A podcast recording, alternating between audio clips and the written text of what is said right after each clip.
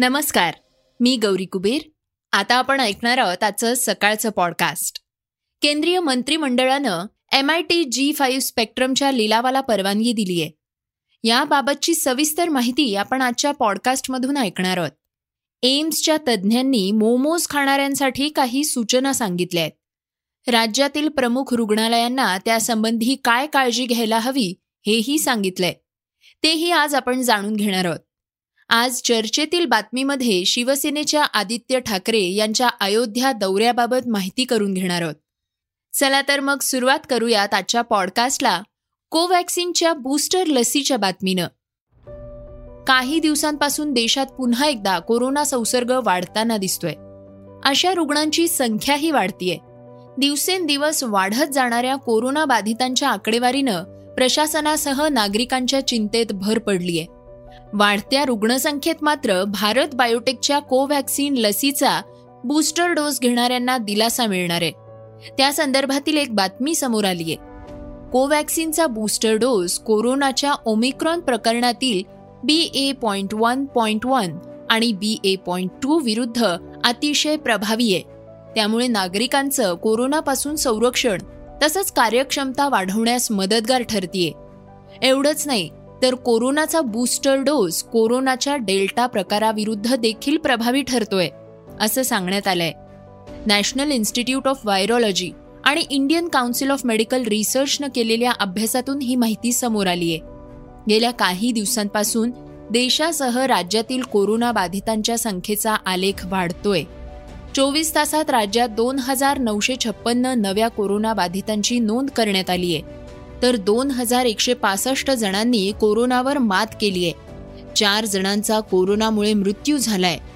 चिंतेची बाब म्हणजे राज्यात नोंदवण्यात आलेल्या दोन हजार सहाशे छप्पन्न रुग्णांपैकी एक हजार सातशे चोवीस रुग्ण एकट्या मुंबईतले आहेत. यामुळे प्रशासनासह नागरिकांची चिंता आता वाढलीय.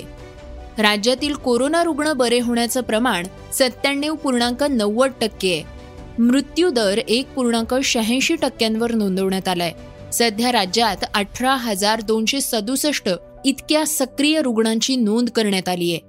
यातील सर्वाधिक सक्रिय कोरोनाबाधित हे मुंबईत नोंदवण्यात आले आहेत.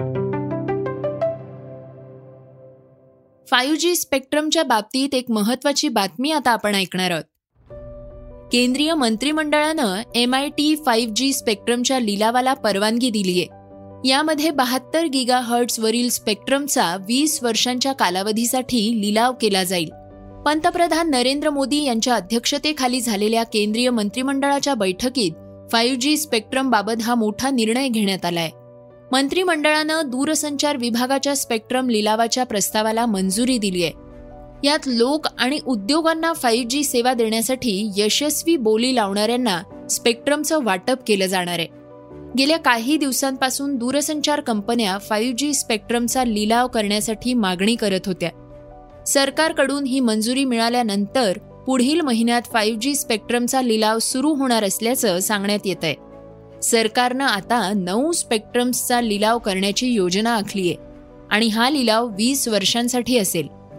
लिलावासाठी स्पेक्ट्रमची एकूण किंमत पाच लाख कोटी रुपये ठेवण्यात आली आहे दोन हजार पंधरापासून देशभरात फोर जी सेवांचा झपाट्यानं विस्तार होतोय. त्यामुळे डिजिटल कनेक्टिव्हिटी लक्षणीयरित्या वाढलीय. आज देशातील आठशे दशलक्ष ग्राहकांचा ब्रॉडबँडचा वापर आहे. दोन हजार चौदामध्ये हा आकडा केवळ दहा कोटी होता.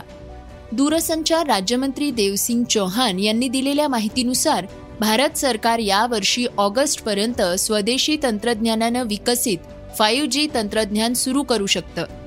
खरं तर त्यांनी ही टिप्पणी जिनिव्हा इथल्या आय टी यू या यू एन संस्थेनं आयोजित केलेल्या world summit of information society दोन हजार बावीसमध्ये बोलताना केली आहे. राज्यमंत्री म्हणाले आहेत सरकार दूरसंचार तज्ज्ञांच्या विकासासाठी संशोधन आणि विकास निधी सुरू करत आहे महत्वाचं म्हणजे आय टी प्रमुख टी सी एस आणि सरकारी मालकीची सी डॉट ही दूरसंचार संशोधन संस्था स्वदेशी पद्धतीनं फाईव्ह जी तंत्रज्ञान विकसित करण्यात व्यस्त आहे.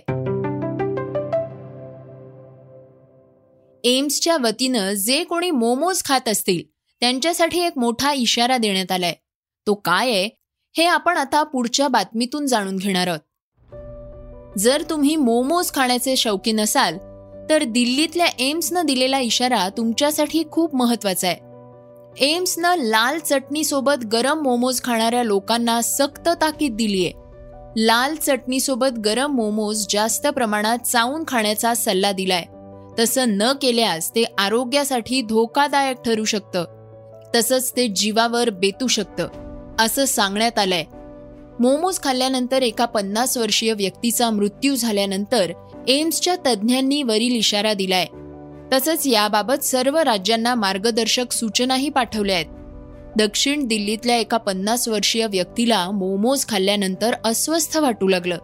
त्यानंतर या व्यक्तीला एम्स इथं दाखल करण्यात आलं.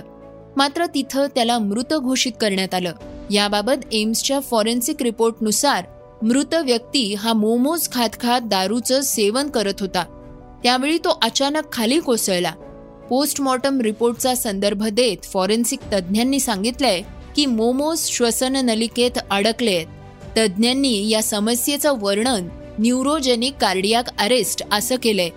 मोमोजचा आकार मोठा असतो. तो पोटात गेल्यानंतर फुगण्याची दाट शक्यता असते. असे पदार्थ नेहमीपेक्षा अधिक वेळात चावून खाणं योग्य.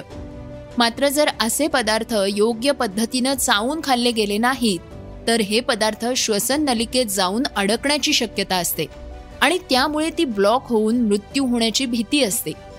या घटनेबाबत नेमकं काय निदर्शनास आलंय? याबाबतची सविस्तर माहिती ही जर्नल ऑफ फॉरेन्सिक इमेजिंगच्या ताज्या अंकात देण्यात आली आहे. श्रोत्यांनो आता आपण जाणून घेणार आहोत आजच्या वेगवान घडामोडी. काँग्रेसचे खासदार राहुल गांधी यांना सलग दोन दिवस ईडीच्या प्रश्नांचा सामना करावा लागलाय. पण ईडीची प्रश्नावली अद्यापही संपलेली नाही. त्यामुळे आज पुन्हा एकदा राहुल गांधी यांना समन्स बजावण्यात आलंय. त्यामुळे सलग तिसऱ्या दिवशी राहुल गांधी चौकशीसाठी ईडी समोर हजर राहणार आहेत. नॅशनल हेरॉल्डशी संबंधित प्रकरणात राहुल गांधी यांची तीस तास चौकशी करण्यात आली आहे तर दुसऱ्या दिवशी ही चौकशी दहा तासांहून अधिक काळ चालली आहे नॅशनल हेरॉल्ड प्रकरणामध्ये प्रसिद्धीच्या झोतात आले.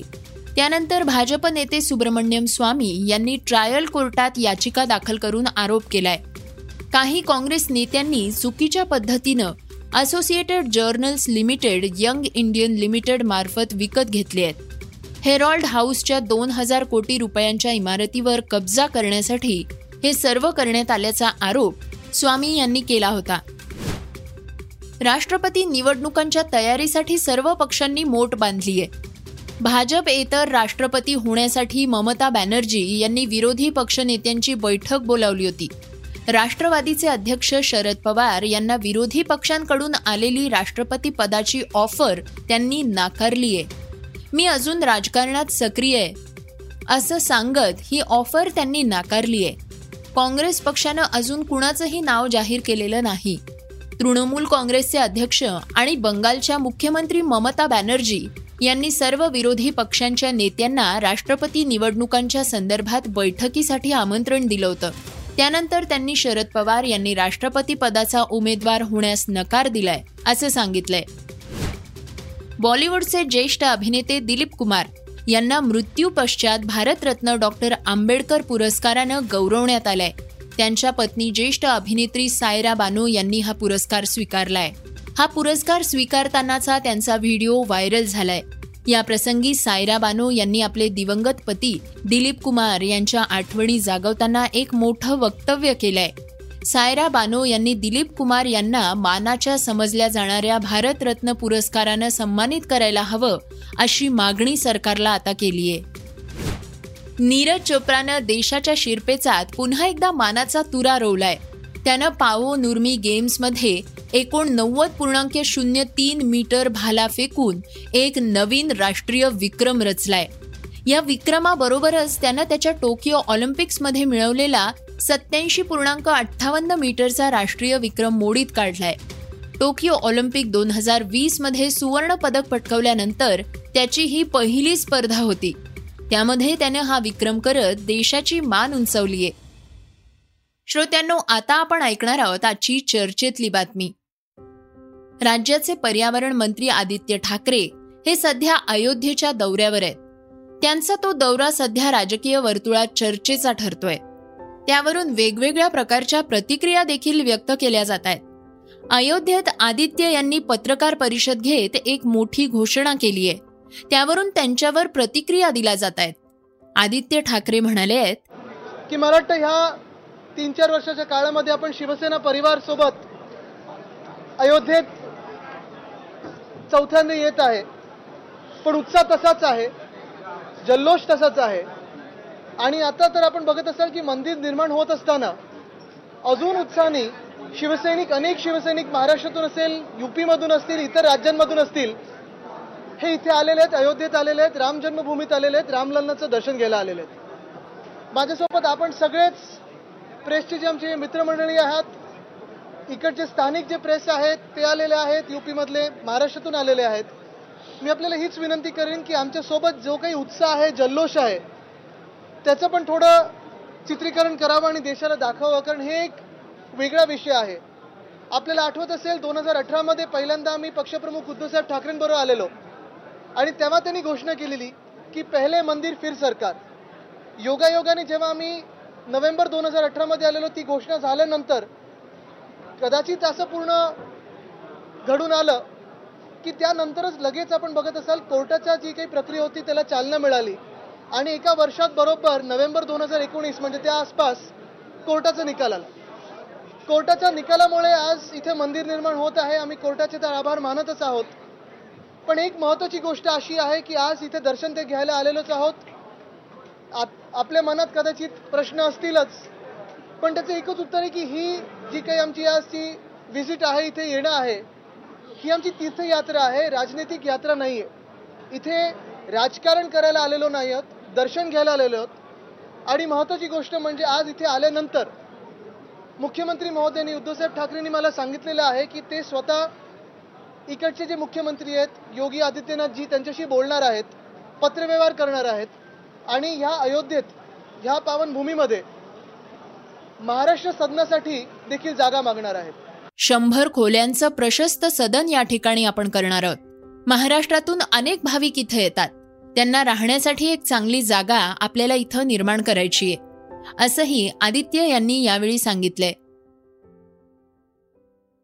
श्रोत्यांनो हे होतं सकाळचं पॉडकास्ट उद्या पुन्हा भेटूया धन्यवाद. Research and script Yugandhar Tajane. वाचा बघा आणि आता ऐका आणखी बातम्या. ई सकाळ डॉट कॉम वर. तुम्ही हा पॉडकास्ट ई सकाळच्या वेबसाईट आणि ऍप वर सुद्धा ऐकू शकता. विसरू नका या पॉडकास्टला आपल्या आवडीच्या पॉडकास्ट ऍप वर सबस्क्राईब किंवा फॉलो करायला.